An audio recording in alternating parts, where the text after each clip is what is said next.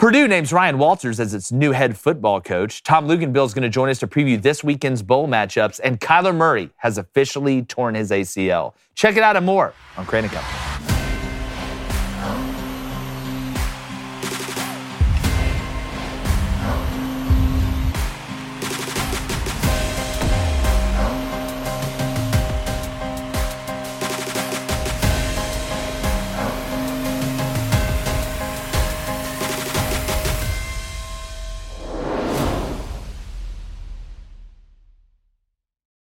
Projecting new coaching hires is almost as hard as projecting high school recruits, outside of a few names who we know that have proven to be dominant, like Nick Saban, Kirby Smart, and others. So now that the carousel has slowed down a bit, it hasn't stopped, but it's slowed down, we're going to take a stab at a few winners and a couple losers. Now, the winners seem pretty obvious to me. Colorado getting Deion Sanders, Wisconsin getting Luke Fickell, Louisville getting Jeff Brohm, and Auburn landing Hugh Freeze are starting to look like some of the best hires that we've seen thus far this cycle. Now, on the other side, Cincinnati hiring Scott Satterfield was head scratching to say the least, and we're going to see how Troy Taylor does leaving Sacramento State for Stanford. Should be somewhat interesting. But in reality, just like in recruiting, there will be good surprises and there will be bad surprises. There will be young coaches who have instant success, like maybe a Ryan Walters at Purdue, and some old heads that fail. Now, we always say, regardless of the matchup, that's why they play the game. You never really know what's going to happen. Well, the same can be said for coaching. At the end of the day, this is why they coach the games, regardless of speculation. I want to bring in my co host, former Michigan quarterback. Some think he's David Michigan, the midnight protector of Nashville that runs around with the cape. Did a really good job last night stopping that old lady getting robbed downtown. No crime. Yeah, no, No crime. crime. You and the Green Hawk. Crime Uh, and my brother, apparently, Western State, Colorado, former, excuse me, former Western State, Colorado wide receiver, current NFL free agent. I don't know, Blaine, the Packers could still need some help. We should have been called. I mean, you want to make the playoffs or not? Let's be honest. It's probably Aaron's last year. I mean, do you want another Jordy Nelson Rumor has on it the Aaron roster? will You're there? You want another Jordy Nelson on the roster or not? Why do you think it's Aaron's State last year in. Green Bay? Because why would he stay? That's a good point. Why would you stay if you're Aaron Rodgers? Tell me why. Give me one reason. I'll show you a liar. Why, why has he stayed up to this point? His girlfriend's a witch. Not anymore. Well, apparently. I mean, Blue of Earth. yeah, never date Have anybody. you met Red of Sky yet? of- Yeah, I don't know, but I met Green of Dolphin. Don't bring Yeah. don't bring them in. Chick walks around with a trident and a mermaid outfit, which could be good and bad at the same time. But back to the coaching carousel cone. Give me your best coaching hire this offseason. I really like Auburn hiring Hugh, uh, Hugh Freeze, to be honest with you. Stop, stop. I Uh, want you to say that again. I, I really like this hire. You know, w- the conversation that we were having for so many weeks involved the morality of it and the ethics of it. And, and that was a fair conversation to have when there was a basically a trifecta of names that we had mentioned for the Auburn job: Hugh Freeze, Lane Kiffin, and Urban Meyer. Even though most people thought they would never offer him that job and he wouldn't take it even if he were offered, it seemed like. And you had been uh, preaching uh, Hugh Freeze's uh, praises for for many months now. I think that it could be the best hire out of this bunch here. Now, the most interesting hire to me is obviously Deion Sanders at yeah, yeah. Colorado, just because there literally is no ceiling and there's so many unknowns. We just haven't seen the experiment run out. But I still think the same thing about Deion Sanders at Colorado he doesn't even have to really win in order to propel him to that next huge job because I think so many talented, uh, I want to say free agents, you know, transfer portal. Uh, well, this is the coaching has its own transfer portal. so so many guys are going to flock to Colorado with Deion Sanders that that alone is going to show big time programs that hey he could do this at our university. Mel Tucker went five and seven in one season at Colorado and got the Michigan State job. So I think you know Deion Sanders can do that. That's got to be the most interesting hire. But I think that Hugh Freeze could be an awesome fit on the plains, stuck right there between Tuscaloosa and Athens. You have to do something. You have to think outside the box. You have to get a guy in there who can recruit with Nick Saban and against Kirby Smart. So I really like that hire a lot. In terms of taking a step back, I think Cincinnati probably took a step back in their hire, right? I mean, obviously it's tough to replace what Luke Fickell's been able to do there. I just don't know what they saw in Scott Satterfield that made them say this would be a, a home run hire for us. Yeah, and, and again, that, that's what makes it so interesting when you look at it. Who knows once it's played on the field, but we do have some background to look at and say, all right, we think this guy's going to do this. That's what makes Deion so interesting, is there really isn't that background outside of, uh, you know, what he did at Jackson State, and, and that was impressive. But this is a different level. I want to say this one about Hugh Freeze. I'm noticing you put staff together. Phil Montgomery, the former head coach of Tulsa, now the OC there. Ron Roberts, who's been, a, you know, around for a while, was at Baylor. Uh, I, I think he's done a good job putting the staff together. It's amazing, and I said this when he got hired. All these these people on on Twitter and social media and in the media that were, oh, Hugh Freeze, I'll never root for Auburn again. I'll never. It's amazing. One offensive lineman's about to flip to Auburn, and all these people just have turned the page. There's, oh, well, you know, I guess I can forgive them now, or maybe it's not that bad. It's like the same people who say they're going to leave the country after somebody gets elected or then get off Twitter after somebody gets elected, and then they don't leave the country or get off Twitter. It's just I, I, I don't know. It blows my mind. Hugh Freeze wins just like what just like with Bryan Harsin when everybody went to go to Toomer's Corner to Brian. Har- we want Bryan Harsin. Bryan Harsin forever. I'll give my son for him, and then all of a sudden he loses, start losing games, and they walk up to the athletic facility, the same people with pitchforks and torches. Now, when it comes to Deion Sanders in Colorado, to me this is a good luck Chuck situation. This is the one before the one.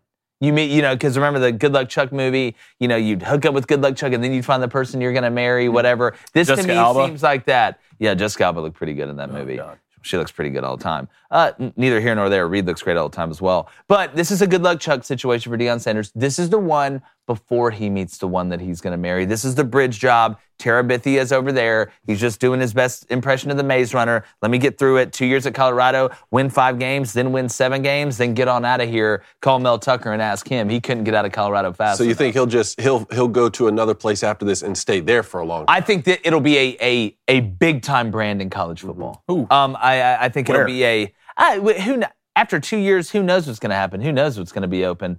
Uh, I, I got a feeling, you know, the Ohio State situation is really interesting to me with Ryan Day. If he doesn't beat Michigan next year, I think it's going to get a little iffy. But whether that's you know, Florida State right now, guys, especially Not after we talked about yesterday, I don't think Florida State's happening for a while. But it's not just Florida State with Deion. I mean, uh, there's a bunch of brands out there, and Mm-hmm. after two or three years, you never know what's going to happen. I just don't see Deion Sanders, if it works out well, staying at Colorado for 10 years and turning them into. Well, you know, that's why I was kind of look. I like the Matt Rhule hire, but I was kind of surprised that we didn't see Deion Sanders at Nebraska.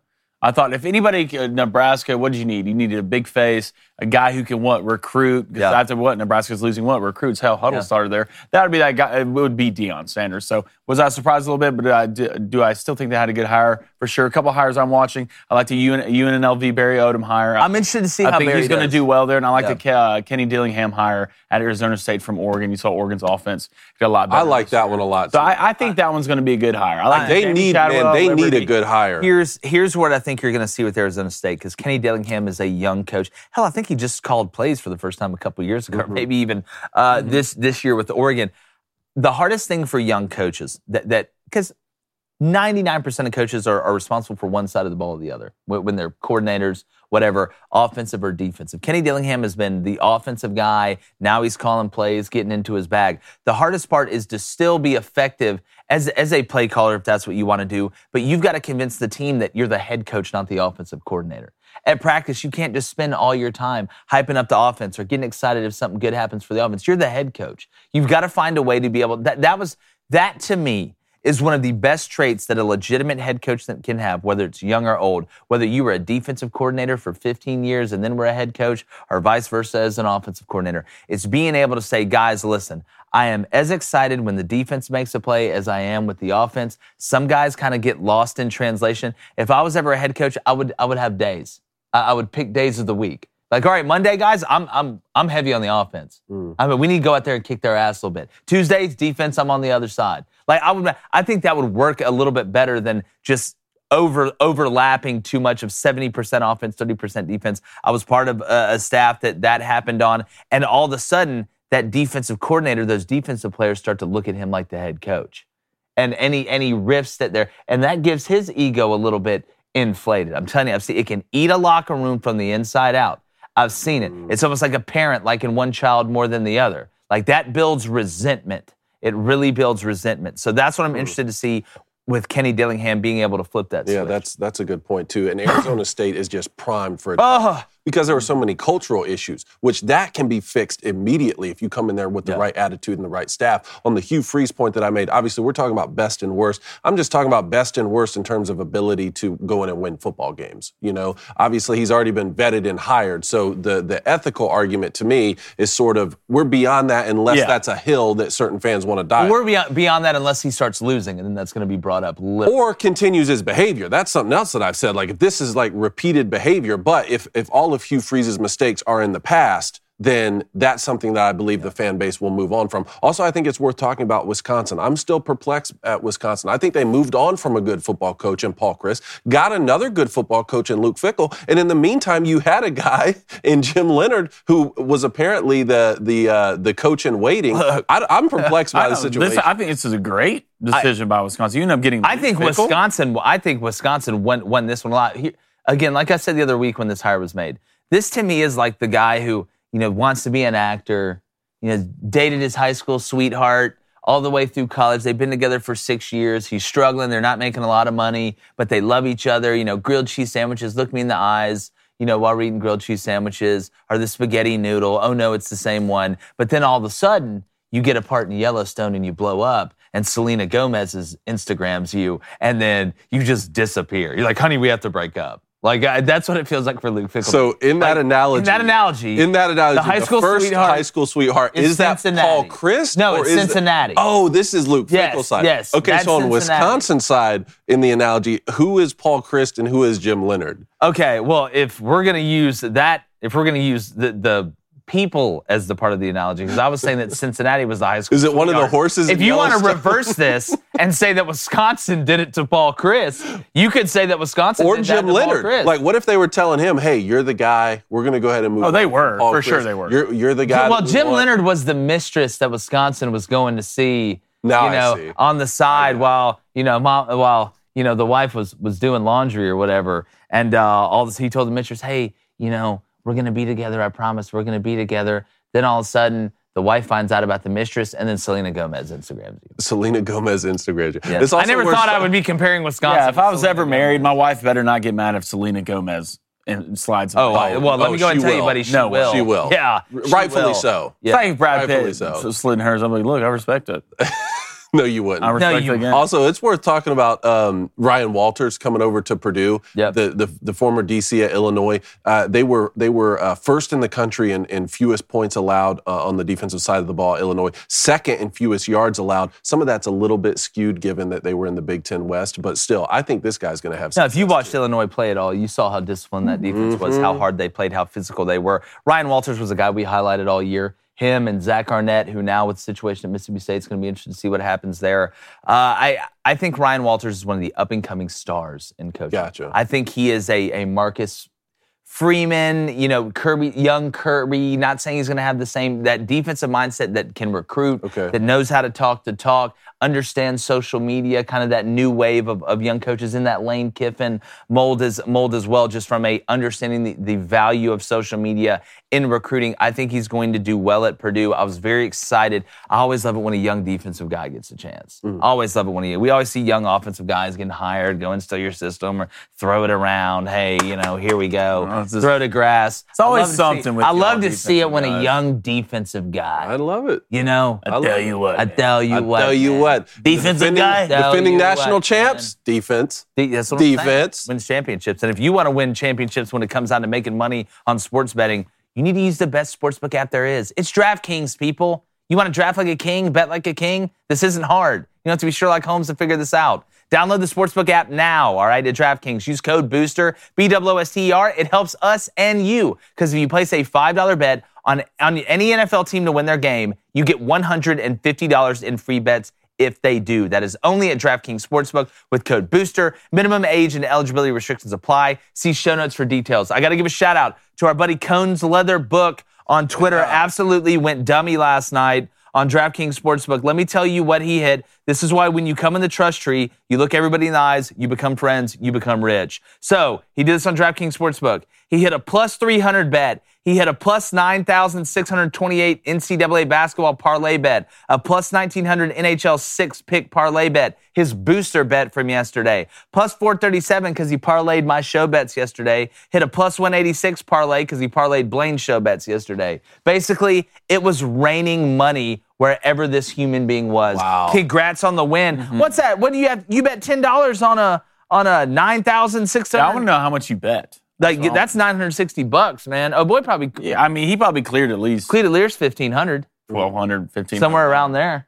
I And I couldn't can- hit. I couldn't hit a more than a three-team parlay to save my life. I'll tell you what, it's been weird at my house with them. amount. Huh? What are you talking about, Blake? Those aren't three. your numbers those aren't there? three teamers. Is that your number up there? Those aren't three teamers. Okay, I I'm hear talking about put ten dollars in a in a wish and a dream on an Maybe eight. Reed's bets. You know, like I'm a Reed's hitting bets. She started betting like three months ago. I've been betting for 33 years.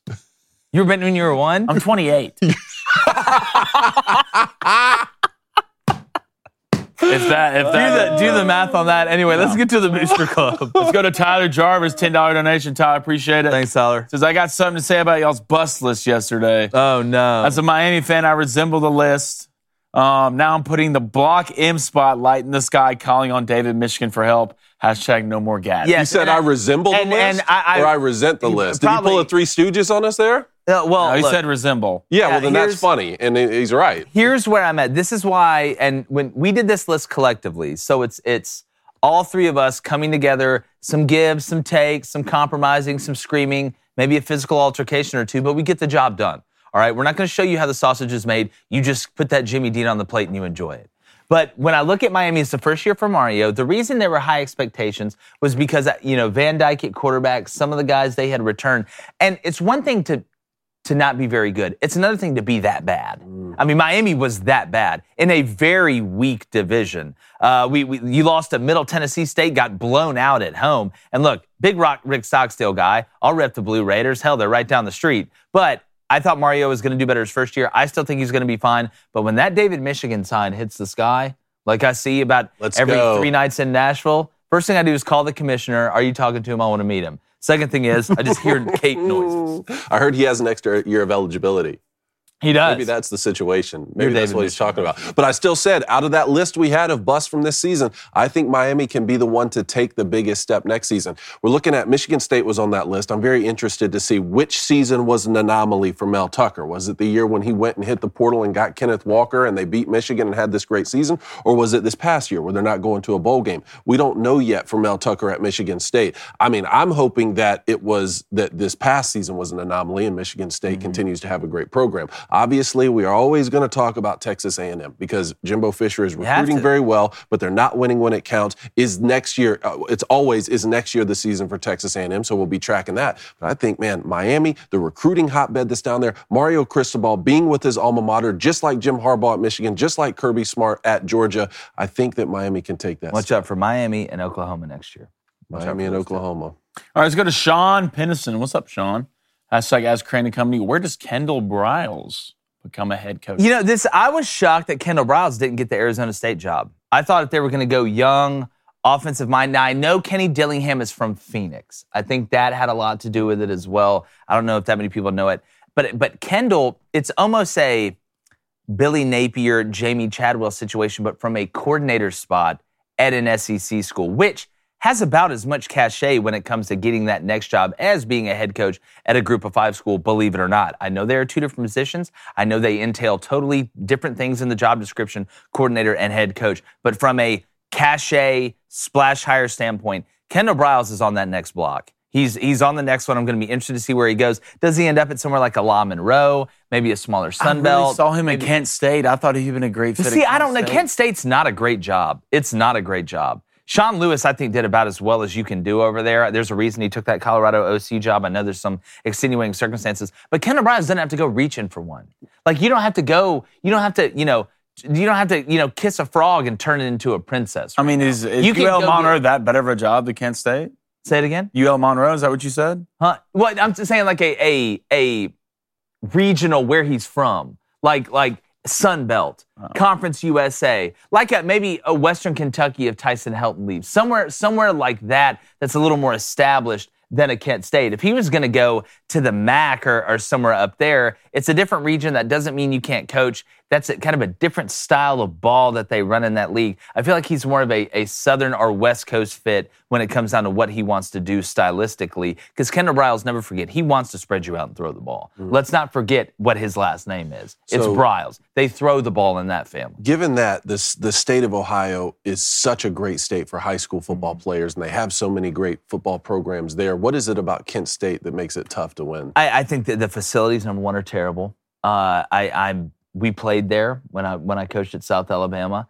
Uh, went up there, stayed in um, Cleveland the night before. The facilities were bad. There's so many college teams in the state of Ohio too, even like FCS that, that are That's pretty true. good. Yeah. Uh, I think you know Kent State is just kind of a, and I'm, I'm not trying to be disrespectful. They are about as low on the totem pole as it gets for Division One football teams in Ohio. I think that's a place that you bounce back to. You don't, or you leave. Like again, just to think about. All right, how many Kent State players can you name off the top of your head that, that are famous Kent State players? And and these guys really aren't that famous. Roosevelt Nix. I mean, Dree Archer.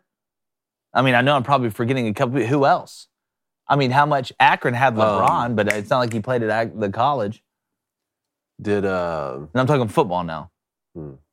Exactly. Ooh, Julian one did- Edelman. Yeah, I was about to say Julian so Julian Edelman. Edelman, Julian and Sean McVay both Josh and Sean Cribbs. McVay went to Miami of Ohio, was that right? Sean McVay went to Miami, Ohio. So because and the reason I was the reason I remember this because when Sean McVay was was play, coaching against Julian Edelman, they ran like a, a, a special on Mac schools with both of them going to schools Yeah. in Ohio, which was cool. That, that's that shows you how much of an anomaly it is. But pumping money into the program, it's just it's tough to win when you it's not at the forefront of people's minds that have the money, and you're not even when when they've had successful years. It's not like people have doubled down on the program. Saban play at Kent State. Uh, Saban played at West Virginia, I believe, right? Or is he from West there, though. Virginia? And and he may have played at Kent. I don't think so. I don't think that's right. Uh, all right, let's stay in the Booster Club. Let's get to uh, five big questions here in a minute. All right, David, can you look up and see if Nick Saban played at Kent State? I'm All right. now. Um, Tyler Jarvis with a uh, five dollar. Tyler coming in hot. You love you, to see it. Tyler. By the way, Reed said you missed a donation yesterday.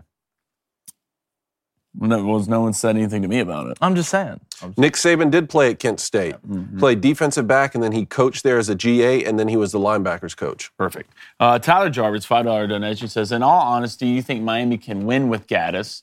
I mean, TVD was a projected first rounder to looking like he forgot how to play football. I mean, r- let's be honest about Josh Gattis for a second. Like, are we? Are we? How much are we really believing in this guy, David? He was Believing to do believing to do what? Like win a Like- national like, championship? how I don't know. how good of a play caller do you think Josh Gattis is? I think that he is good enough that Miami should have been better this season. Now, keep in mind, I wasn't the biggest fan of what type of offense Josh Gattis was running at Michigan, but let's not forget that Michigan had not beaten OSU in a decade. Yeah. He was the offensive coordinator for a team that accomplished that with Cade McNamara at quarterback. They made the college football playoff. They won the Big Ten championship. I think he's a, a good enough play caller for them to be able to, to win more games than they did this past season. Is he going to be the guy where you're going to say, this Miami offense is the best in the country and we can go toe to toe with Lincoln Riley and we can beat a Nick Saban defense? I don't think that's the case, but I don't think that's what Miami necessarily needed Yeah, right yeah, this yeah. second. I mean, what are your thoughts? Well, my, my thing, I, I always want to give a guy time, especially an offensive guy,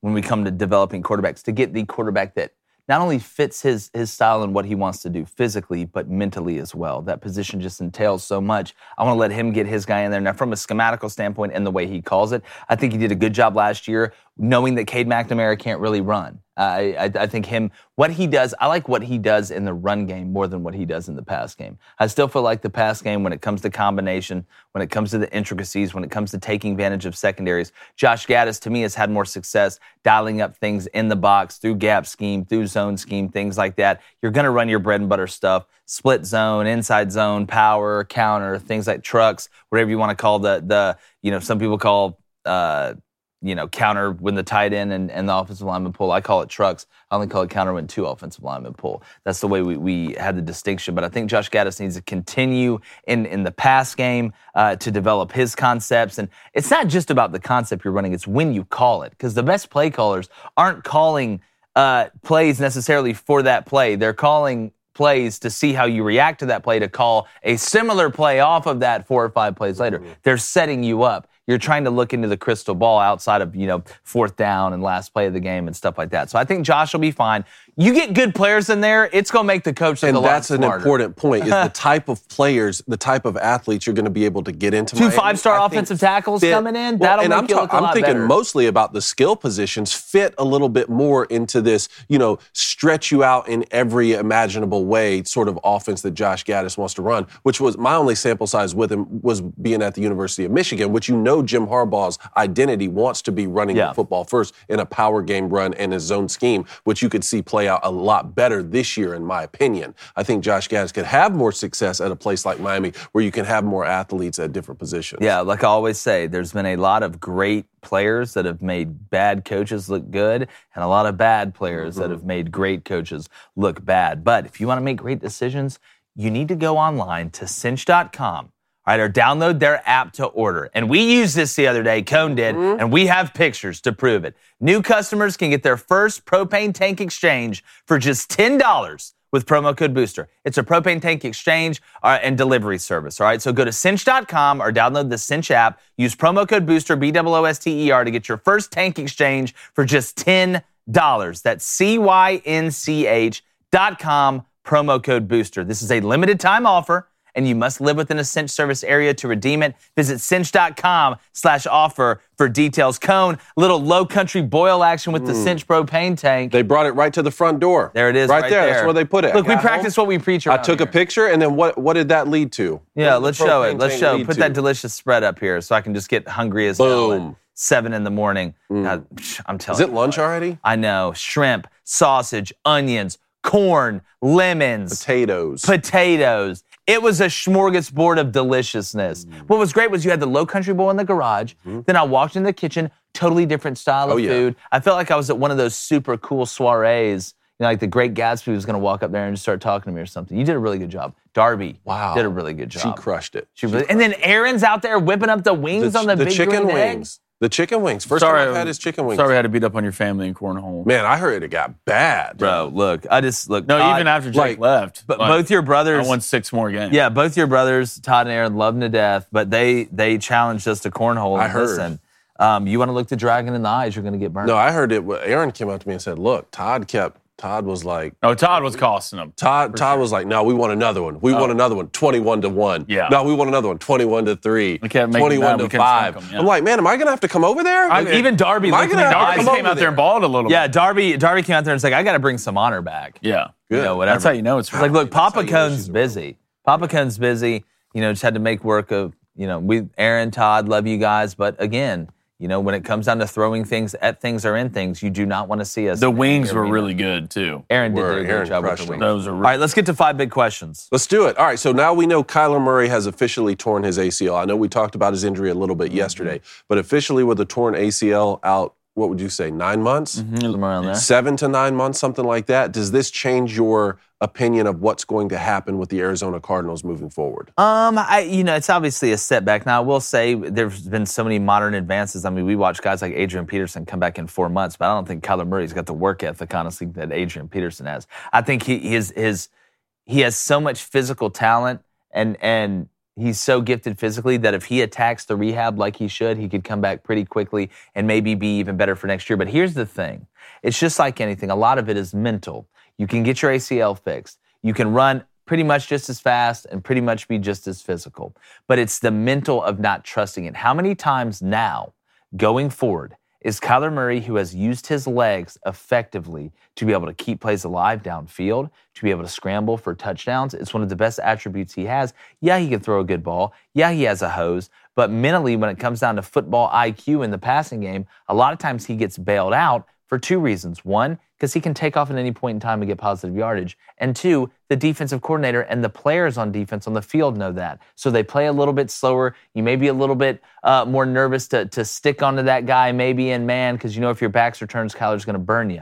But how many times now, when he has the ability to run out of the pocket, is he going to stop and think, well, I tore my ACL last year and it cost me this amount of time. Maybe I'll just throw the ball away. Maybe I'll try and force a ball into coverage. And that's going to take away a huge element if he doesn't trust his legs like he did before this happened. I think Kyler would be fine. I don't think uh, you'll never the same really after you tear your ACL.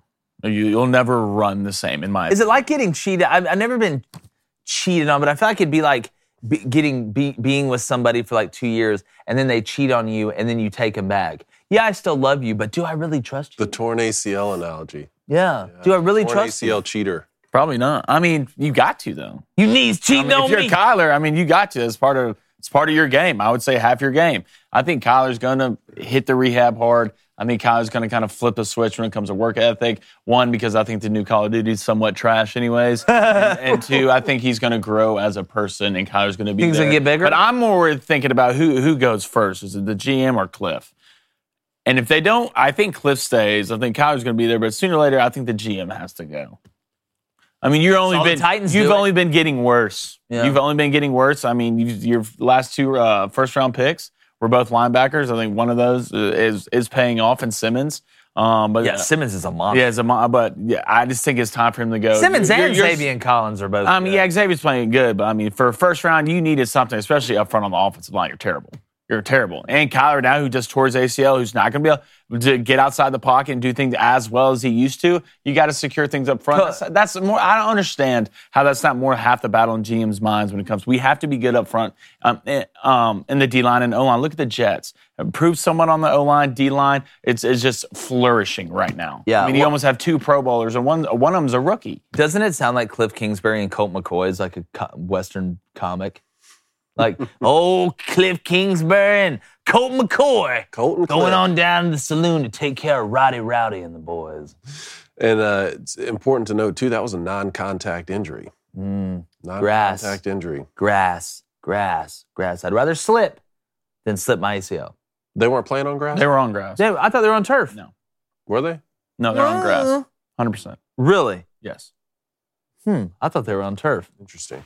All right, next one. Uh, I want to I want to ask you guys about the uh, situation with Robert Griffin III on television. Yeah. I think we have a, a clip of. what Yeah, let's said. let's play. It's, do we have the clip or? Uh, Do we I don't have think- that? I don't know if we can play. The, here's I what don't know. happened. I'm going to set the scene. Okay, Robert Griffin and live TV is tough. Okay, people, it's tough. People slip up. Uh, I mean, not us, but you know, normal humans do. So RG3 the other day was, in my opinion, I think he was trying to use the term bugaboo. Okay, Don't matter. it. Can I finish Yeah. a thought? Thank you. Yeah, welcome to my life. Yeah. Well, okay. Anyways, not going to even go there. He was trying to say bugaboo, in my opinion, if you listen to it at full time, at full speed. But he said another word that sounds like bugaboo that starts with a J that I'm not saying, and really, I, I, I think is very, you know, inflammatory, regardless of what you look like to say. And he came out on social media and said, I meant to say bugaboo, which I have heard that term before. I've heard it multiple times. And I think in this context, it does make sense. Now, that is not to say there is a double standard. If Steve Young had said this or any white person had said this, they would have been fired instantly. Fired, probably tarred and feathered, exiled to somewhere in Siberia. So there is a double standard. And should Robert Griffin have to pay the price for this? Me personally, I don't think it'd be bad to, for a slap on the wrist, but getting fired or some, I, I believe that that when I, I believe my eyes, right? When I watch that clip, I don't believe he meant to say what he said. Now, you can say that doesn't matter. You could say he should be fired because using any sort of sort of racial slur or slur, even if it's about somebody that, you know, a, a race that you are, is wrong. And I do get it the double standard. I mean, if there was a white guy that had said what Booger McFarland said about Zach Wilson about a black player, they would have fired him and dropped him off somewhere in the jungle in Vietnam. Uh, it just, there is a double standard. RG3 just learned from it. I'm not as up in arms about this as, as everybody else. What do you think, Blaine? Well, it just it just blows my mind that this there'll be no consequences from this. None. Even if there be, though? Well, what you- should are you the saying, conf- like, you what- should be fired. You think You should be should be fired fired. If a white guy said this, he'd be in jail for six months. If Steve Young said this, you know the funny thing about it is if Steve Young got on there and said something about a, cr- a cracker, we were talking about this the other Yeah, day. we were talking about If he if he said, "Well, this guy's a cracker" or something like that, you probably wouldn't have any backlash. They'd probably laugh with you. Yeah. They probably would. But but even Robert Griffin saying this caught a lot of backlash. But is that the point though? Because I think a lot of the, the, the issue is if Steve Young were saying that about like a derogatory term towards white people, is the is the thinking here that well that is okay because he's a white person, whereas it should be the same for Robert Griffin to be able to say this word because he belongs to a group of people. I mean, to me, it becomes it comes down to uh, the, what is the professional standard Yeah. for what you're doing well, you can. television. there- I, I would say, uh, I would say that you can't be racist towards white people. That's what they would say. Okay. That's what I would say. Yeah. I mean, I wouldn't be surprised at that. Would you? No, not, at all. And I agree with the point of the double standard on this. But what I will say too is Robert Griffin III, look, I'm not a big fan of a lot of his commentary. I have to mute the TV sometimes. When when Michigan was playing in the game and the quarterback Orji scored the touchdown, he says an orgy in the end zone. Yeah, he grabs low-hanging I don't want to hear that. It's, it's it's not professional TV. But I will say he takes a lot of risks on live television. And as three people, we spend 10 hours a week on live TV. Yep. We're trying our absolute best to to deliver the the type of content people want to listen to, be edgy when it's appropriate. I understand the idea that uh, a lot of times he misses, and we shake our heads at what Robert Griffin III said. Sometimes he hits, and he makes us laugh. So if if people want to say that, well, he should be fired for some of the things he says, or this case particularly, then you have to understand you're going to get more and more vanilla Yeah. type analysis Yeah. and content because people aren't going to take those risks. I mean, uh, uh, how vanilla are we going to get? The man, man said that. I- you know, I mean, the, Well, I, I the do think, I do extremes think on there's that's a, not even there's a close. difference between a play on somebody's last name, there's an origin in end zone, and saying that. I, I do think I do think there are two different things. But my problem with this is, is this, Cone. I, I'm I'm with you. If you want stuff that pushes the boundary, like we're seeing in streaming and stuff that's not your old school, you know, uh, you know, Jim Nantz, it's a pimento cheese and father moment or whatever. Like, th- it, some people want this, some people don't.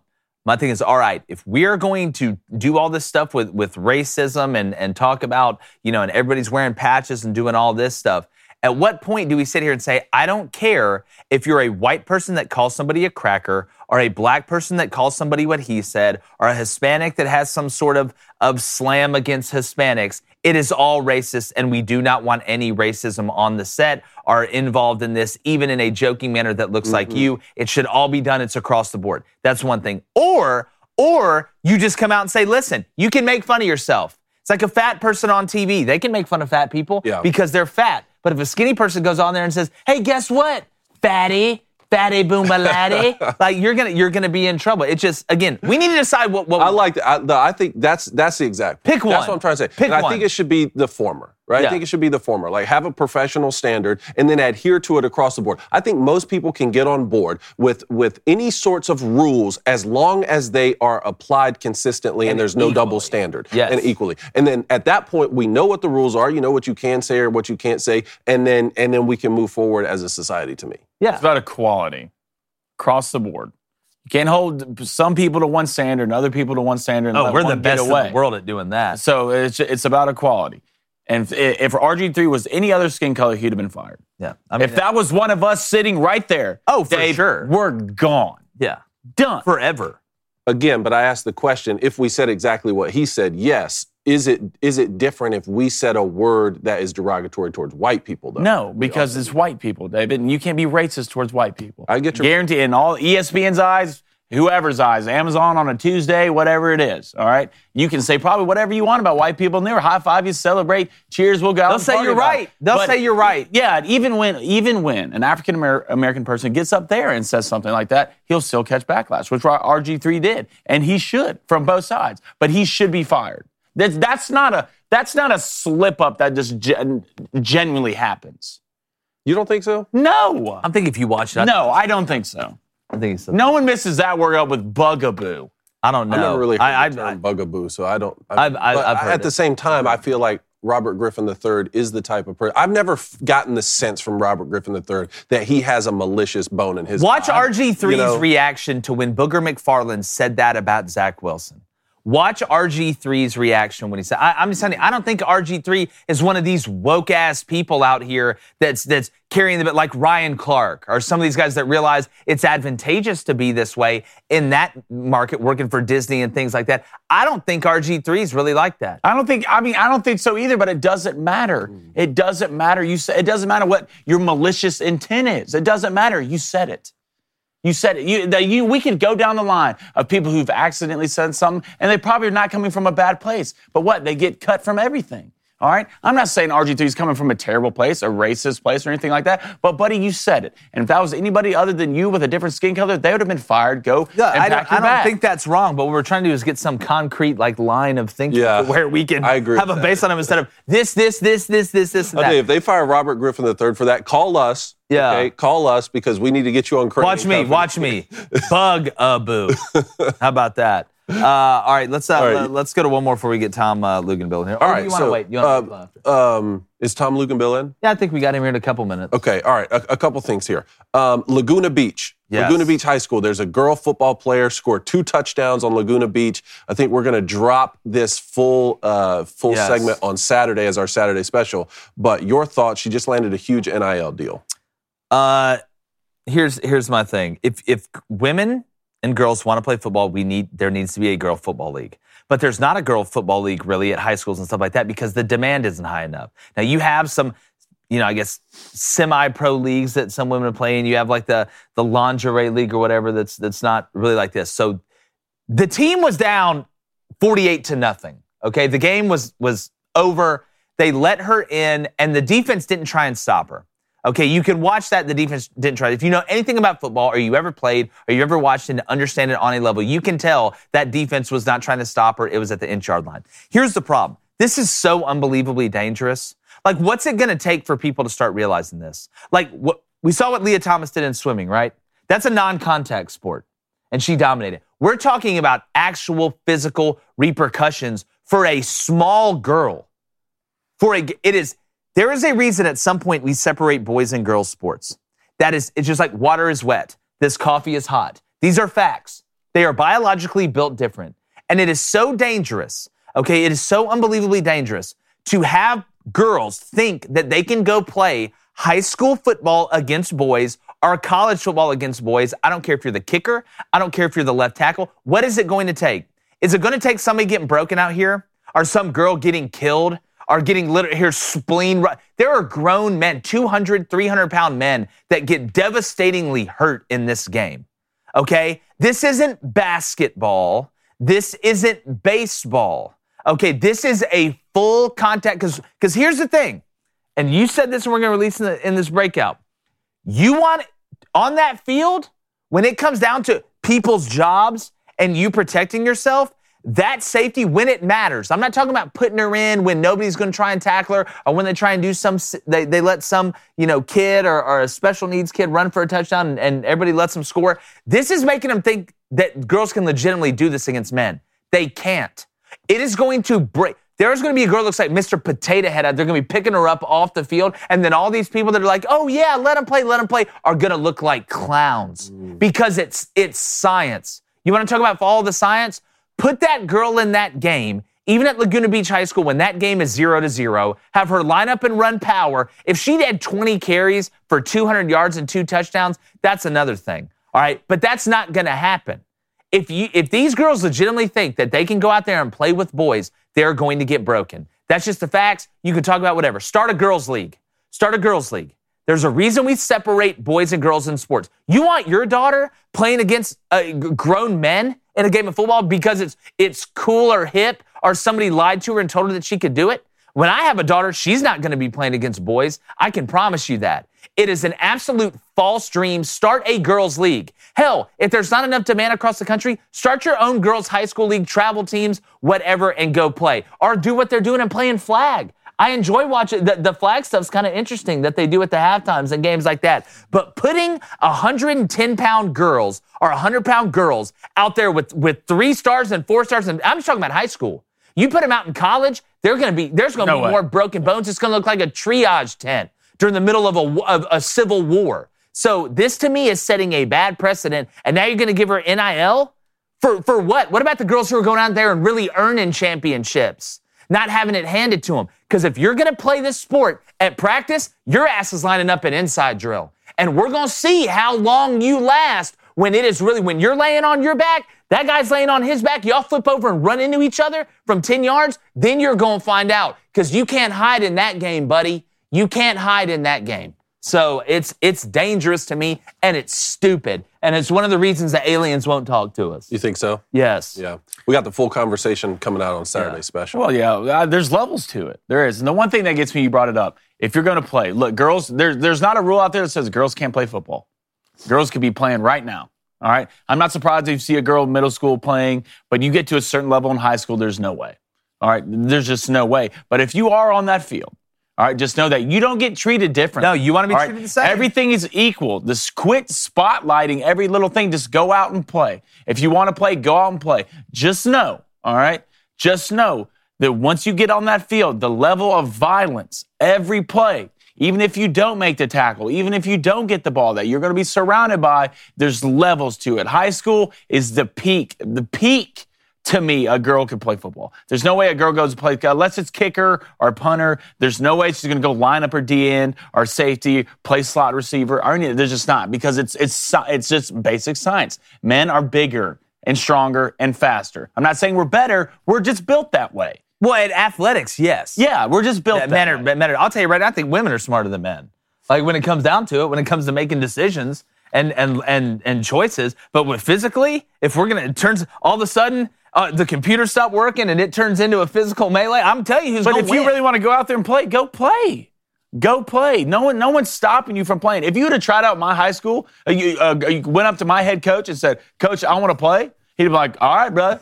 Here's a helmet. Here's some shoulder pads. There's your pants. There's your pants. Go out there, have some fun." he said, "This some sort of joke." Yeah, no, he'd let you play. Go play. There's nothing stopping you. It just gets to a level where Go it's start extremely dangerous. We have boys and girls that play soccer together when they're little kids, but at some point, what do they do? They split off because it becomes dangerous. Because that's just, just Well, why are we even talking about there's a reason. There's a reason men are trying to get in women's sports and women aren't trying to get in men's. sports. That's exactly right. That, that's that's a very good point. Uh, but really quickly before we bring Tom Luginbill in here talking about you know dangerous and things like that, our friends at Epic Will. If you do not have a will signed up yet, you need to go ahead and do it. Take five minutes today. Go to epicwill.com. Use our promo code Booster B O O S T E R to save ten percent on Epic Will's complete will package. That's epicwill.com. Use our promo code booster. Even if you're single, you don't have to have a family. You don't have to have 19 kids to have to go out there and, and get a will. But you don't want the state to be able to tell you what you do with, with your stuff or make decisions for you or your family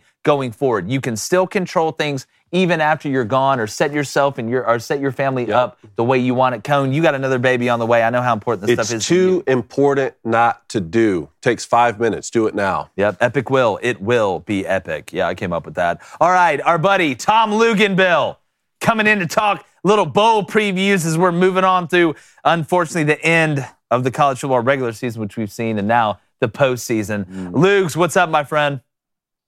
Uh, good morning, guys. Been a tough week for uh, just about everybody that's uh, not only a fan of college Yeah. football, but a fan of sports in general.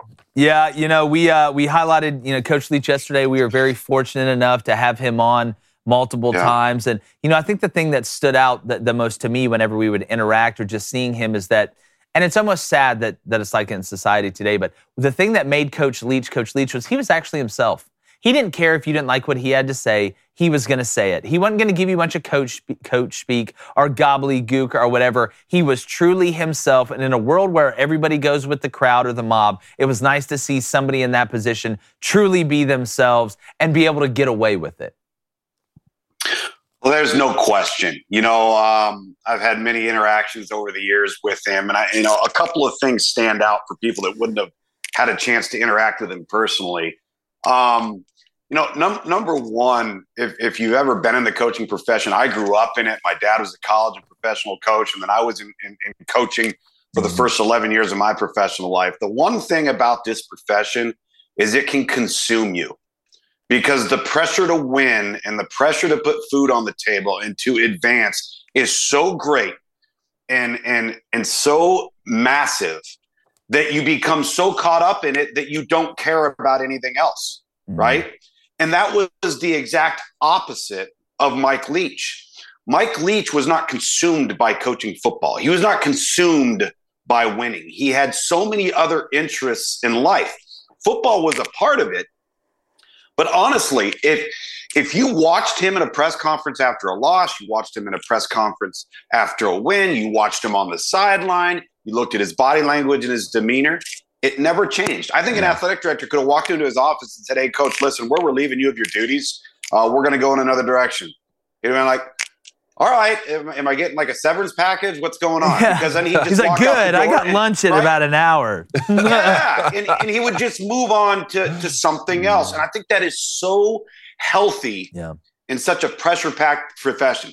Secondly, now what people don't realize about him is how intelligent he was, mm-hmm. and I'm not talking about oh just football smarts and football IQ. There's lots of guys like that. I'm talking about in other walks of life. When you had a chance to sit down with him, and I know you guys have on your set, mm-hmm. if you if you face him eye to eye, you're having a conversation, you look at him, he has this thousand yard stare, and it looks like he's going right out through your eyes and right out the back of your head. Not because he's not paying attention, and not because he is just like off and, and thinking of something else. He's five steps ahead. Mm. He's already thinking about, okay, well, what are we going to engage in next? What are we going to talk about next? What could this current topic we're talking about evolve into? And he's, again, three, four, five steps ahead of you. He's just so bright, which is what made him so fascinating uh, to me mm. to talk to because he's just, he's different than any other individual that you would encounter in this profession. And I would argue, in maybe any sport, basketball, baseball, I mean, this guy is a different dude. No, without a doubt, it's it's funny if uh, for most people in in this profession, if they wrote a book about the you know the, the head coach, the book would be about football.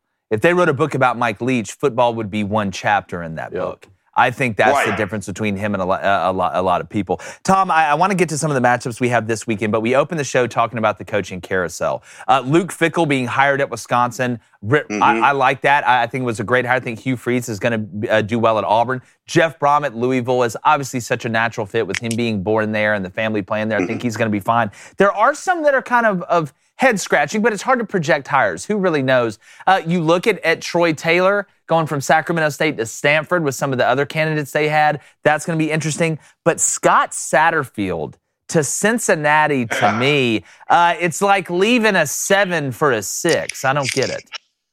The uh, Wasabi Fenway Awkward Bowl. Oh man, that's what. I, there goes my next. That was my next question. That's what it's going to be. Thank God Scott's not going to be on that yeah, sideline uh, because you know the Fenway Bowl. I didn't know it was Latin for there's going to be a fight before the game. yeah, right. Both teams on the same sideline. Yeah, uh, just just nuts. You know, it's interesting. I think I, I, I, don't know this for a fact, but I think we know at the conclusion of every regular season, there's going to be a representative of each head coach. If there's been a, a moderate mm-hmm. level or more level of success, that's going to go into the administration and say, "Hey, you know, let's let's talk extension." And I would be willing to imagine that that happened with Scott Satterfield. Louisville says there's not going to be an extension. There's two years left on the contract.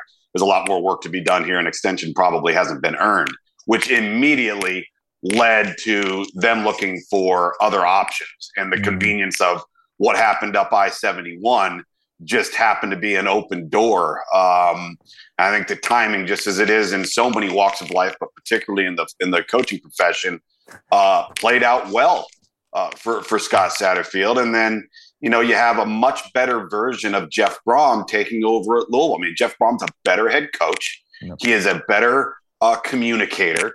He's better with his staff and with the media coming off of the Purdue job than he would have been coming off of the Western Kentucky job. And so I think that it was smart for him to stay and engage in what he engaged in there in West Lafayette because Louisville's getting a better version of him now.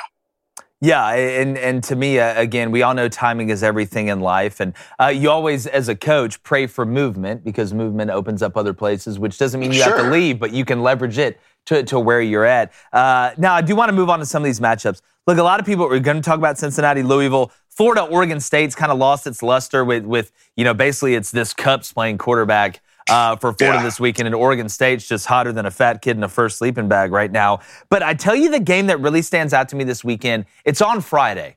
All right, there is no other bowl game that features two conference champions playing against each other. And this one means a lot. UTSA and Troy, both these teams Yeah. are 11 and 2. A 12 win season for either one, even with what Jeff Traylor, who I think is one of the most underrated coaches. Why the hell Cincinnati wouldn't go out and try and hi- hire Jeff Traylor or somebody like that blows my mind when you see what he's done at UTSA. But I think this game is going to be absolute dynamite. There's no opting out of this one. These guys are going to play. This is a huge game for both teams. I think it's going to be high scoring. I think I took the over already uh, at 51 in this. And Frank Harris, if you have not seen Frank Harris for UTSA and Cephus and those guys work together offensively, it is must see TV. Uh, what is the best matchup you're looking at this weekend, uh, Luke's?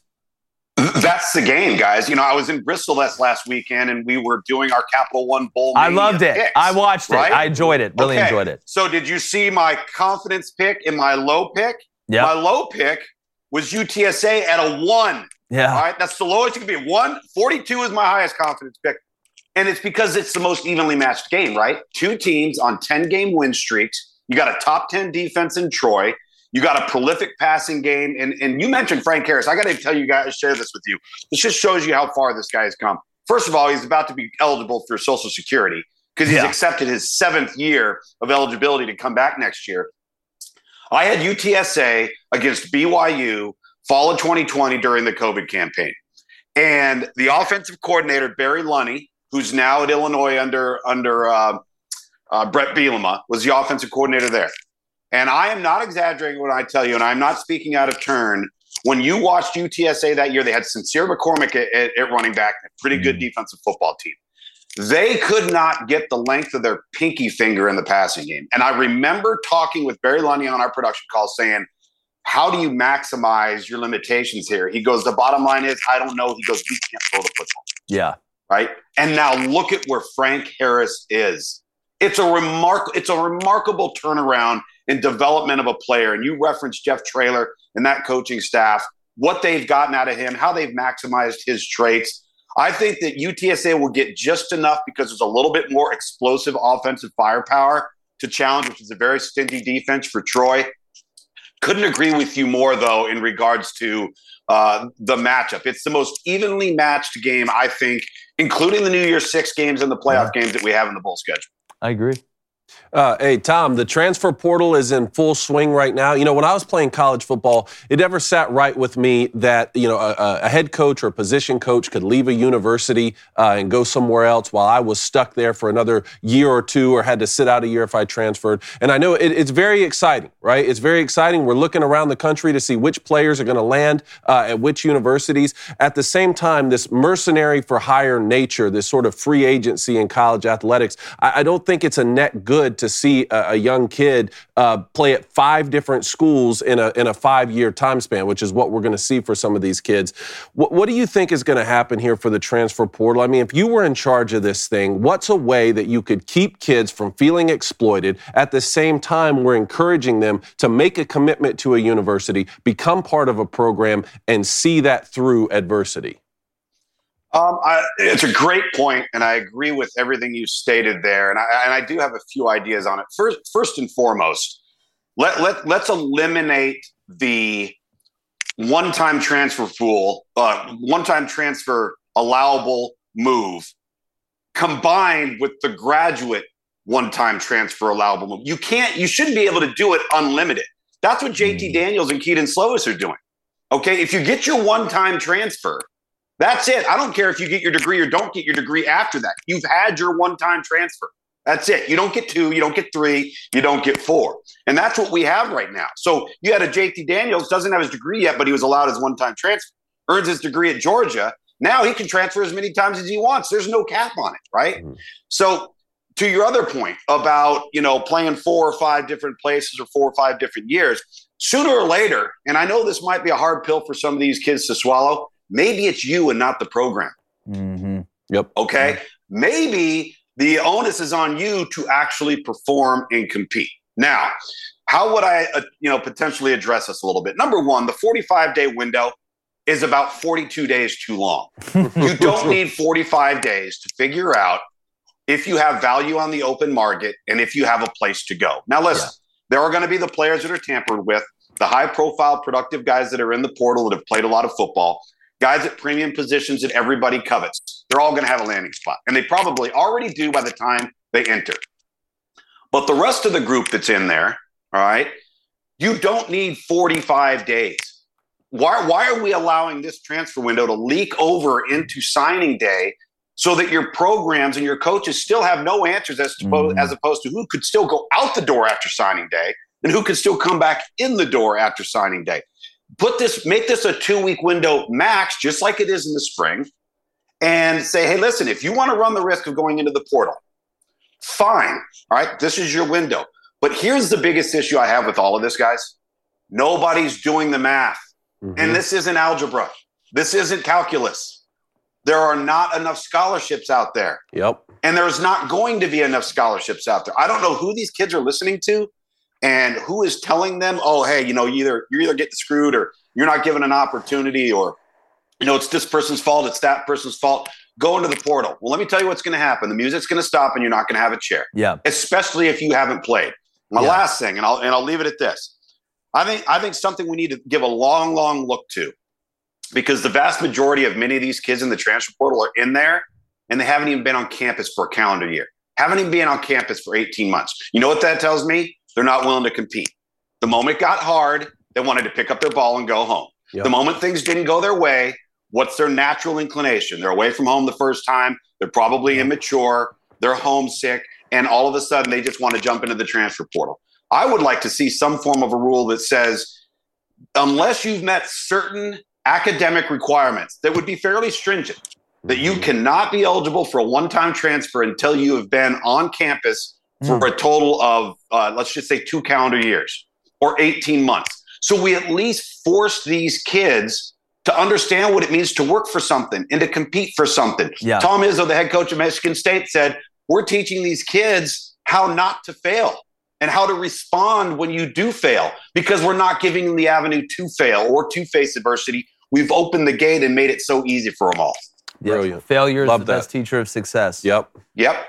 All right, Tom, we're going to Tyler Jarvis here. He's got a $5 donation for Tom, and he wants you to know he says, Bring back the experts. He says, Greatest show ever uh, on ESPN. He says, Tom, you're one of the best to do this job. And Tom, I second that. I third that. I fourth that. Love that. that. Thank you. And you know yeah. what? By the way, guys, by the way, in respect to the experts, and I don't know, you guys are a lot younger than I am. I don't know if you guys remember that show, but the way you guys are all mm-hmm. sitting there, that was the original format of the experts that we came on on ESPNU when we had studio program. This would have been back in probably 09, 010, ran for about six, seven years, and it was myself and four other broadcasters and analysts sitting in chairs just like you. Yep. And the whole format was and it was a three hour live show. At first, it was a four hour four hour live show. Woo. Was four guys, five guys talking ball in a roundtable format, like you're sitting in a bar watching games and just going back and forth. Totally informal, having fun, busting chops, hitting ball. So I really appreciate when somebody writes in and remembers that show because it was one of the best shows we've ever yeah. done that I've ever been a part of, and I miss it greatly. Man, that's, that's a great awesome. idea. We should try that. We should try it. we should try it every morning yeah. at 6.30. uh, all right. Love it. One more. Yeah, let's go to Travis Elrod. Hashtag Ask Tom. He says, who should Navy hire next? Mm. Wow, that... One of the I, Nimitz family members. And Tom, do they have to run the yeah. triple option? Oh, don't do this I don't again. Know. I, listen, I don't know if you have to run the triple option, but I do think you have to be an option based scheme because if you're not, you're really limiting the caliber of player you have access to to number one get into the service academy or wants to be in the, the the, the the service academy you know it's interesting do you guys remember willy korn yeah yeah okay do you guys know where he's at now uh, I know he was he was the offensive coordinator somewhere uh, at pretty, Coastal Carolina. Yeah, Coastal. At yeah, Coastal mm-hmm. he's a part of this offensive scheme that Jamey Chadwell and this crew has put together. You know, he's a young up and coming young coach mm-hmm. that's got some some option principles that might be a really good fit for a place like that. But um, it's it's hard. You know, I was talking to Dan Mullen the other night about about you know the Navy deal and and and Kenny Niumatalolo and the job that he's done, and you know Troy Calhoun for that matter, Fisher DeBerry before him at Air Force, uh, Monken at Army um, you're almost forced because of the caliber of athlete you have access to to be in that type of scheme. So you're going to have to find somebody that's got a distinct background in that area. Yeah, for sure. I mean, look, it's uh, again. Uh, I always call the three three five the triple option version of defenses. Uh, it's it's you do it not because you really want to. It's almost because you have to. And look, it's still effective. 30 years from now, everybody's going to be running the triple option, and they're going to laugh when people get out and empty. Like, look at these idiots throwing the ball. It's all cyclical. uh, but Lugs, man, it's always great to have you on. What do you? Which bowl game are, you starting off with?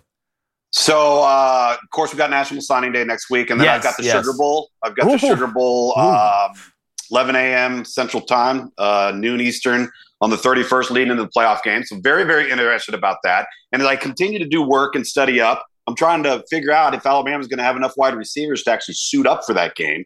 Sure, Um, uh, holy smokes! And so, um, a lot. I think that's the thing that's interesting about these games post Christmas is we still haven't heard a lot about some guys that may not decide to play, but we don't. Why I'm not betting on it yet. That's why I will not I'm take not a bet on it yet until I know. Me neither. Exactly. I'm the same way. So I've got that, and then I've of course we run the Under Armour All America game, the high school All Star Yeah. game down in Orlando at Disney. I'll have that uh, on January 3rd.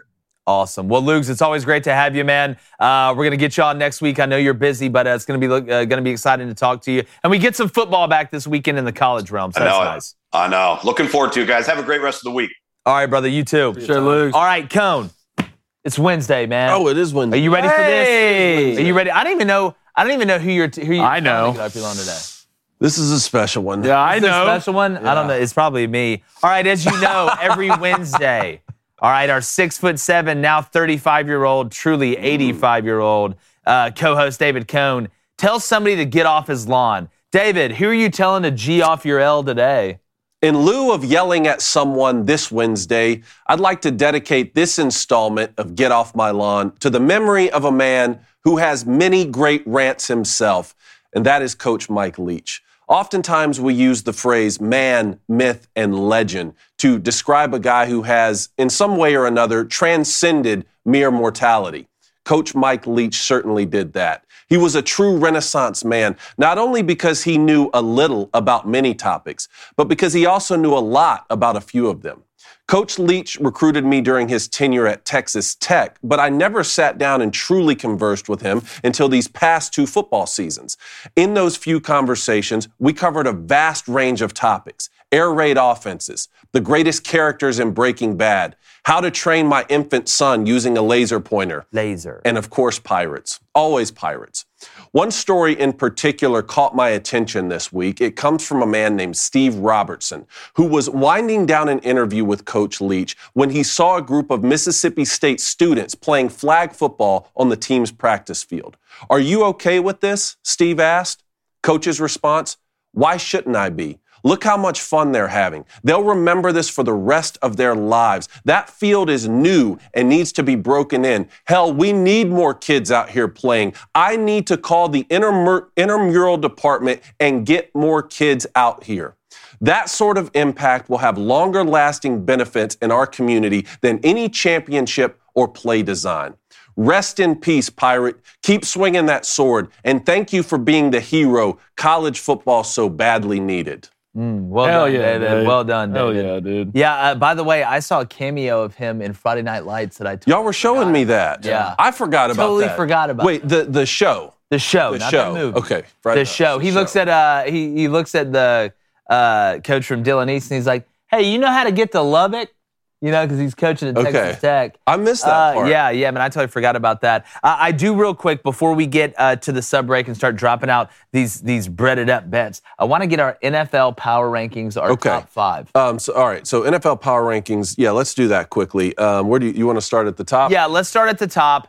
Uh, we have the Eagles number one. I don't know how you don't put the Eagles at number one right now. I mean, I think they're the most balanced team in the NFL. Getting Ndamukong Suh inside uh, to help shore up the interior of that run game uh, has been huge for them. The Bills at number two. The, I disagreed with this one, but again, it's a collective, uh, a, a collective list. I had the Chiefs at two and the Bills at three, but you two guys and said the Bills at two. Just without Von Miller, I they got Von Miller so they could stop the Chiefs. When they had to. Now that he's out, I don't know if they got another cat that can get after Mahomes. Well, who did like the that. Chiefs not have that they did have? Well, they had Tyreek Hill, but their offense is blowing blowing Yeah, it is. the light bulb out of the scoreboard even more this year. St- um, no, that's stat wise not even more. Um, No, yes, two it is. in the playoffs. yes, yeah, it is. It's It is. literally not. No, it Go is. back and look. They're Go back averaging and more look. points a game. Numbers are numbers. They've hit more Go back and look. plays. I'm telling you, in You the playoffs are a different lies. beast. I promise you. Yeah, you're, you're not right, gonna 'cause the- put. You're not gonna Yeah, put. you're right. You're not gonna do this. Not the, The Chiefs aren't gonna do anything You're not gonna. playoffs. Can I talk? Can I talk? well, please? uh, you please? can attempt to. Please. Oh, well, when you interrupt me every five seconds. Well, just stop saying as you keep say true interrupting. After, after you Well, keep say true stats. Can I talk from the Look same guy who's just complaining about getting interrupted? Look it up. Look it up. Well, I'm middle chair, so go ahead. I don't care what chair you're in. go ahead. It doesn't matter what Go chair. ahead. Okay, you can't just interrupt people and you not get Go ahead. interrupted. Go ahead. I don't care if you're in the in a throne, Go- go ahead. Go ahead, Yeah. So I'm putting the Bills a second because they don't have Tyreek Hill. Is the Chiefs' offense still uh, good? Uh, absolutely. You have Patrick Mahomes. You have Travis Kelce. But still, Tyreek Hill in the playoffs was the difference. I still think not having him will be the difference in the Bills beating the Chiefs. Okay, so when you compare not having Tyreek Hill to not having Von Miller, when Patrick Mahomes has more not time in the pocket to find. Well, I guess the defense don't matter then. No, not, out of I'm- it's the impact that Tyreek Hill has to Von Miller is not close. I, I could not. It's disagree. Tyreek Hill. How much of, how much of it has to do with Patrick Mahomes and Andy Reid have won one together, and and Josh Allen still needs to go. Well, Eric Bieniemy and Andy Reid are still together mm-hmm. as well when we talk about formulating plays. I don't know. The, the closer and closer we get to the playoffs, the more I start believing in the Chiefs, man. No, and you're not wrong to do believing- that. And would I rather think have it's the Tyreek. Hill on offense? Absolutely. But what they've been able to do so far this season, I think, proves that they are going to make another strong run. And I think those three teams have sort of separated themselves from the other two. I mean, I, I don't know. Dallas's defense is so good at every single level that obviously that's why we have them in the top five. That uh, they maybe can be uh, right there in the conversation as well. I'm just looking at San Francisco missing a quarterback right now. Thinking, can Brock Purdy win playoff games if he goes toe to toe? And Jalen Hurts to us improved in the playoffs. That's that's another thing. Jalen, it's a lot. It, it is a lot different in the playoffs. That's why you tend to see the same guys having success in the playoffs mm-hmm. over and over again at that at that position.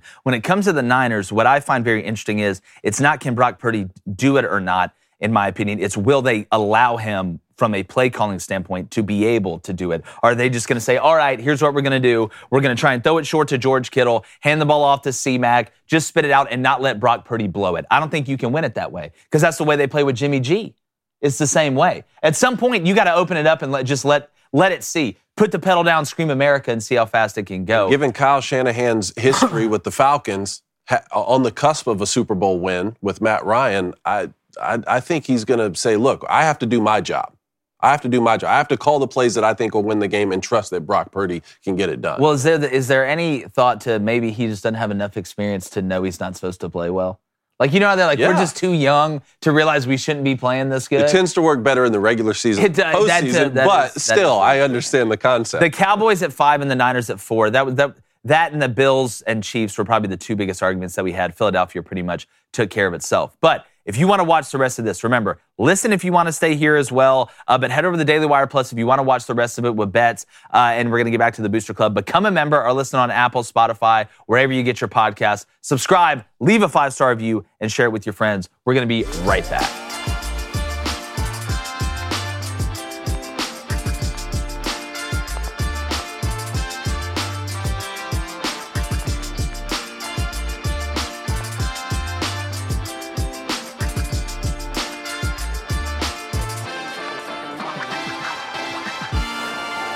Right, let's finish our five big questions before we had brought uh, Lugs on. A few things here. Carlos Correa, 13 years, $350 million deal with the San Francisco Giants. That is the largest short stra- uh, shortstop contract ever, fourth largest overall. You look at the NL West now with the Dodgers, the Padres with a lot of big signings, the Giants now. How do you feel about the NL West moving forward in Major League Baseball? Well, I mean, you know, you, you look at the stars that make up the division and kind of tells you, you know, to use a North Star pun, I guess, is a little bit too much there. Uh, the Giants uh, were trying to make a big splash, right? They went after Aaron Judge. Uh, they, they, you know, the Giants have been relevant for a long time. Like the Giants, talk about sneaky in the postseason, and and and we, we know how big of the brand the Giants are. Uh, we've seen that we've seen what what they've been able to do when it's been clicking. I like the move. Carlos Correa's got a lot of years left in him. Uh, going from Houston, obviously Minnesota, now to San Francisco. They needed a big splash free agent. We'll see how that pitching staff. Uh, is able to come together. But when it comes to the NL West, yeah, I mean, look, I believe.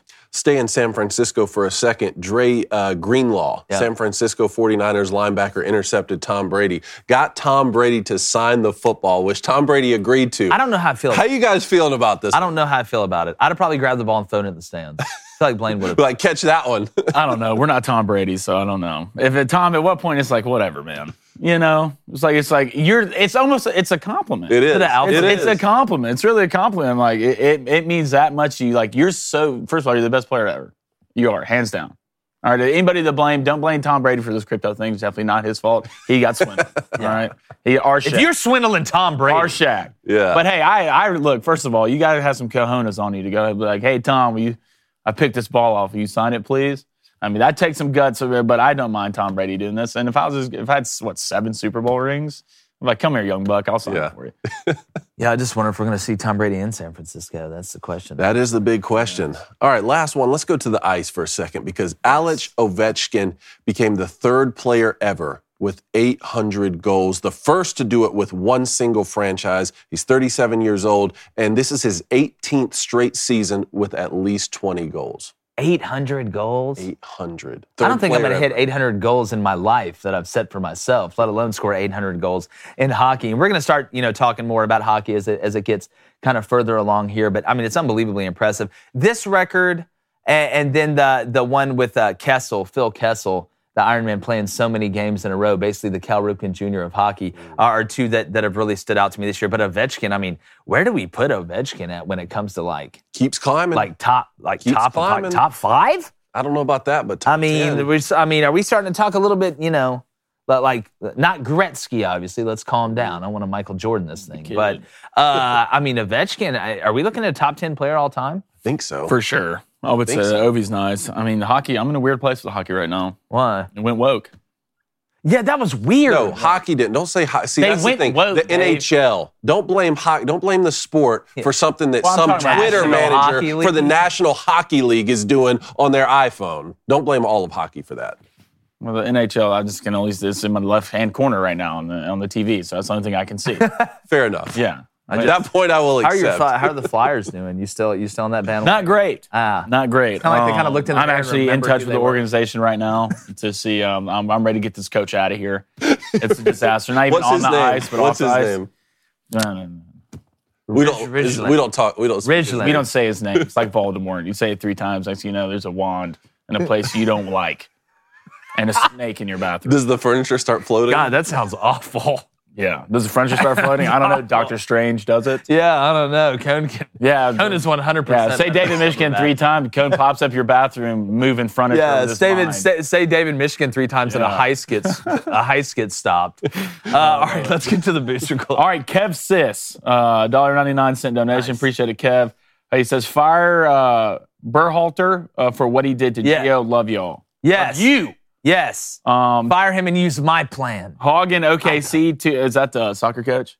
Yes. Okay. Uh, I had, had no idea who that was. Uh, Hagen OKC, $2 uh, donation. He says, Jack Lambert, Oh. Kent State. Yeah. Okay. Okay. Jack you want to talk Lambert about like Jack a Lambert. quintessential linebacker? Looking. Look at pictures of Jack Lambert. Yeah. Like that guy. You, you just see him just getting ready to Look, patrol that. if you A-gap. have the face outside mask- zone, outside zone. Look, this, yeah. you see this? You see this bar right here? You see this? This means you don't care about That's- anything. that's exactly right. about anything at all. That's just it's if you follow, it's going to show you all you're going to forget. Later. Yeah. I didn't know Jack Lambert went to Kent. That's cool. Uh, let's go to Mason Gamble with a $5 donation. Appreciate it, Mason. He says, How good would it be for Auburn to pick up Grayson McCall? How impressed are you with the recent flips and commitments that Auburn is getting? I know you brought this up earlier. to quote to quote Doctor Evil, it's frickin' freezing in here, man. Uh, uh, here's my thing with Grayson McCall. I like experience. I like his ability to run and pass. Even though Hugh Freeze is not the quote unquote OC, you're still going to see, I think, those RPO and air raid concepts mixed in with Phil Montgomery coming in from Tulsa.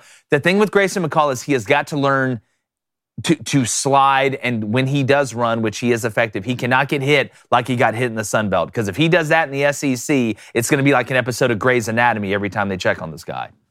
All right, let's go to Steve Action Figures Frenzy. This is the donation I missed from yesterday. Okay. Your fiance sent me this. Okay. Um, so she, uh, he said, You can't be a big guy uh, in a service academy. There are height and weight standards that have to be uh, adhered to. Football should never be the main focus at a service academy. I will say this I, I get what you're saying, but you could run a version of what Coastal does. There's no one up front who's bigger than you. Coastal had, they're little up front, tiny. If you're tiny the service academy, that's fine. But you don't have to just sit there and hand it off to the fullback 14 times. You, you could spread it out and still have an option scheme attached to it. Yeah, well, look, you either got to do one of two things. You've got to run the thing with option concepts, or you've got to throw it every. You've got to just turn into, hey, we're going to spit the ball out quick because there's no way we're going to pass set against some of these cats. And cons- not saying you can't do it for a decent amount of plays. I'm talking about the whole game. I'm talking about trying to get through a 10, 12 play drive, you know, and the quarterback's like, oh my God, just running around the back like it's, you know, they're, like it's a, it's a, it's a bombing raid.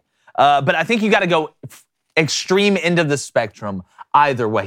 Here's the thing you got to get the ball out or have them looking the wrong way. That's pretty much what it is. All right, see, yeah, Steve, I told you I was going to get your donation. All right, let's go to, first of all, 46 was a fix is back in the chat. I haven't seen 46? This man Wow. 46 in was a- forever. Wow. Welcome back. And Ross Bryan wants to know, hashtag Ask Crain, can we get a, can we please get a hot take from replacement cone? Replacement cone. What do when you are we gonna get a hot Yes. take? I mean, we just throw stuff on Yes. now, stars and, and lights. Look, we liked it. We liked it. He's We'll- festive. He's an object. Festive.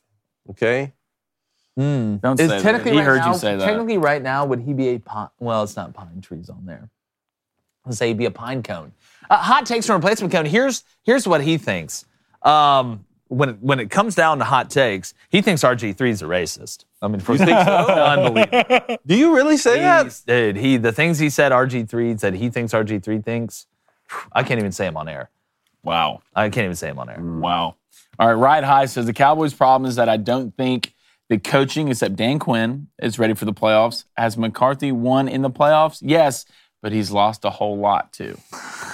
Uh, here, okay. Here's my thing with the Cowboys. That that defense, even though God, the way you guys played against the Texans, just after the way the Texans played against the Browns, you but y'all let Jeff, Jeff Driskel come in there like he was just you know the Wicked Witch of Waverly, just in there being able to make plays. I think the Cowboys are a pretty complete team. What I'm interested to see is how much of an effect T.Y. Hilton's going to have on that team now that he's added there with Michael Gallup and CeeDee Lamb and Dalton Schultz. Schultz. We already know what Tony Pollard can do out of the backfield. I act for some reason. I typically never feel good about the Cowboys, but this team, for some reason, I actually kind of same way. calms me a little bit. It's not as erratic. Last week it wasn't great, but this is the NFL, man. You got to survive and win. Sometimes it goes down like that. It goes down like that in college sometimes. I mean, hell, Georgia beat Kent State by 17. Speaking of Kent State, let's be honest. All right, one more, and then I'm gonna go to the board of never being bored. Uh, let's go to Blair99. She says, Good morning, fellas. Good morning to you, Blair. Says, Sorry I'm late. It's okay. We forgive you. Try not to do it again. But I just wanted to thank Jake for that college basketball parlay yesterday. Added in LSU and my alma mater, uh, Texas Tech, for that W. So you racked in some bread. You love to see it. I got another one today. We'll see. You know, just a little bobblehead quarterback. Uh, let's go to okay, Cody Nason ninety five. Who you taking, Crosby or Ovech? Uh, uh, Hmm. Ovi. Man, That's a good one. Give me Ovi. Give me Ovechkin? Ovi one Kenobi. Yeah, I'm gonna take Ovechkin. I might take Sid the Kid. Like, I look, Sid's a witch. I Sid the get it. Kid. I get it. He's nasty. He's nice with it. But Ovechkin, I like the physicality. Mm. Not that Sid was like soft or anything. That's not what I'm saying. But Sid is more of you know your Steph Curry and and Ovechkin's kind of more of your just bully down in the block, like your Zach Randolph with a three. Like it just it's a good situation. But speaking about good situations, I'm heading over to the board of truth, friendship, justice, lies, Don't lie. but also friendship. Good. Uh, all right.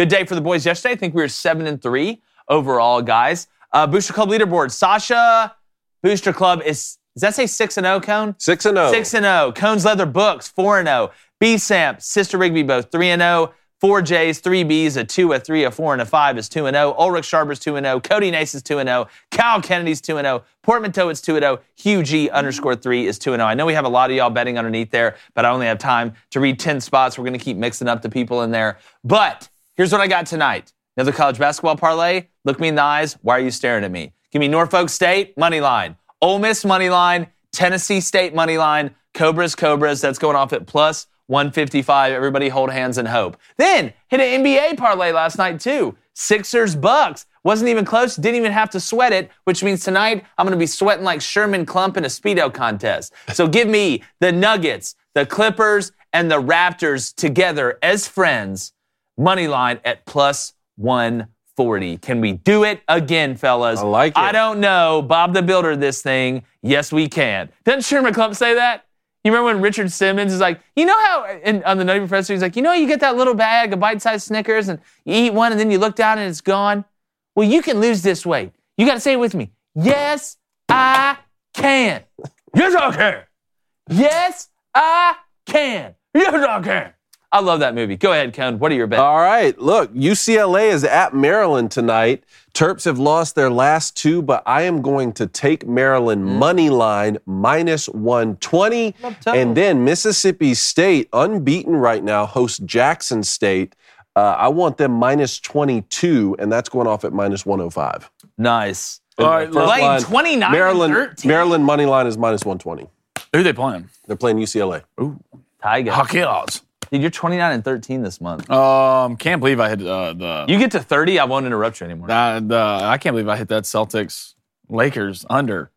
Win the overtime. Oh, yeah. First of all, the craziest game you could watch. The Lakers went on a what was it, thirty-seven to six run, What? thirty-seven to six run, and then the Celtics went on a twenty-eight to six run Mm. and win the overtime. Jaylen Brown missed two free throws. To uh, let me hit the uh, uh, under Jalen. I appreciate it, man. Uh, I'm gonna send you some merch. All right, give me the Nuggets money line and the over at 221 and a half. That's going off at plus 140. And then give me the Clippers money line and the over also at 221 and a half. That's going off at plus 160. We'll see. Hashtag who knows? Giants, Giants. Man, I had one of those days where like your handwriting's really good.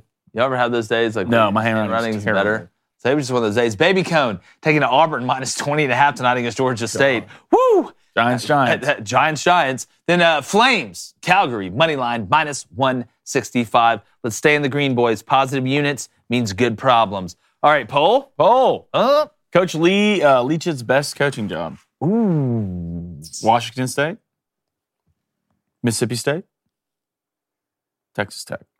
I'm going to say Texas Tech, 44%. Washington State, 42%.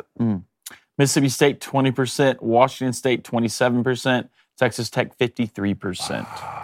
Crush Good that job. one. Good job today, fellas. Booster Club, great job as usual. Make sure you have an awesome day or afternoon or evening or night whenever you're listening to this. We appreciate you guys. Make sure you're following us on all social media platforms, TikTok as well. Look, I know some of y'all aren't down with that, but it's it's it's we're about business around here. So make sure you're finding us. And like the chances of Alex Ovechkin not scoring under 800 goals, we're going going God.